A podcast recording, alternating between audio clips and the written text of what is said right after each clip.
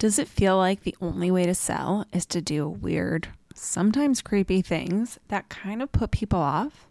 Yeah, I've been there, which is exactly why I created Stay Close to the Money, a free resource that offers you 37 stupid easy ways to grow your revenue without being salesy, sleazy, or questionably moral. This free guide is available on my website and in the links in the show notes, so make sure you go download it so that you can start making more money today.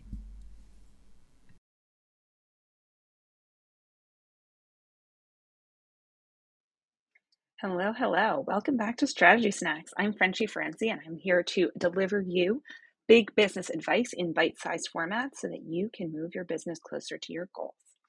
Today, I am going to talk about the problem with how we work. And this is a big, meaty subject that probably warrants more than the five minutes I'm allotting to each of these episodes. But I do want you to have a brief introduction to it as we go forward and as you start listening to this series. So, the summary of the problem of how we work is that we do the right work at the wrong time. I'm going to repeat that again. We do the right work at the wrong time. And here's what I mean by that. Sometimes when we're laying the foundations of our business, we start focusing on optimizing. Sometimes when we're launching and putting things out there, we focus on editing rather than actually just getting it out there. That is one of many examples. Sometimes when we're still building out our offer and our value proposition, we start thinking, oh, I need to have a course. It's jumping the gun on what it is that you need to be doing right now to get you closer to your goals because of either a future vision that you have, because of how you see other people doing things, because you saw a program that like really sold you on a certain idea. And I see this often, often, often with my clients. And there's, you can't blame yourself for this. So let's start there.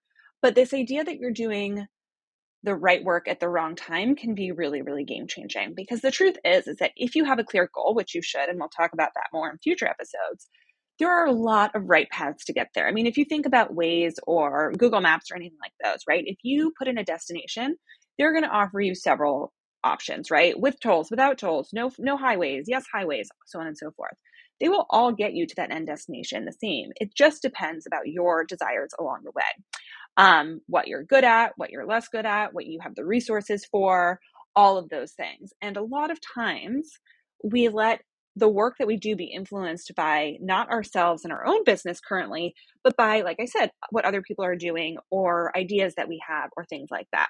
And so the key to doing the right work at the right time is to really evaluate where your business is at right now, what resources you have available. And then from there, um, thinking about your key result and what might be the most efficient way, right? So, to use the GPS example again, maybe you want to take the scenic route somewhere because you have a lot of time and what you really want in that moment is like the beautiful views. Other times you might just need to get where you're going fast. And so you want whatever is quickest and the most direct route both like i said both of those will get you to that end goal but there is kind of that experience along the way that you need to have and kind of what you have available um, what you have time for and what you want to be doing. And so as you think about your day as you think about what you've done over the past let's call it five days ask yourself how much of it was the right work at the wrong time and how much of it was the right work at the right time? And where you see yourself doing the right work at the wrong time ask yourself what it would take for that to be the right time to do that or why you're doing it now. Start to explore and investigate what's going on behind the scenes of you doing this work. And as you uncover that, you'll probably start to realize that there's either a trend, right? Some sort of like shiny object syndrome, or seeing what other people are doing and being influenced by that. Or you'll realize that maybe your goal isn't as clear as you need it to be, and that's why.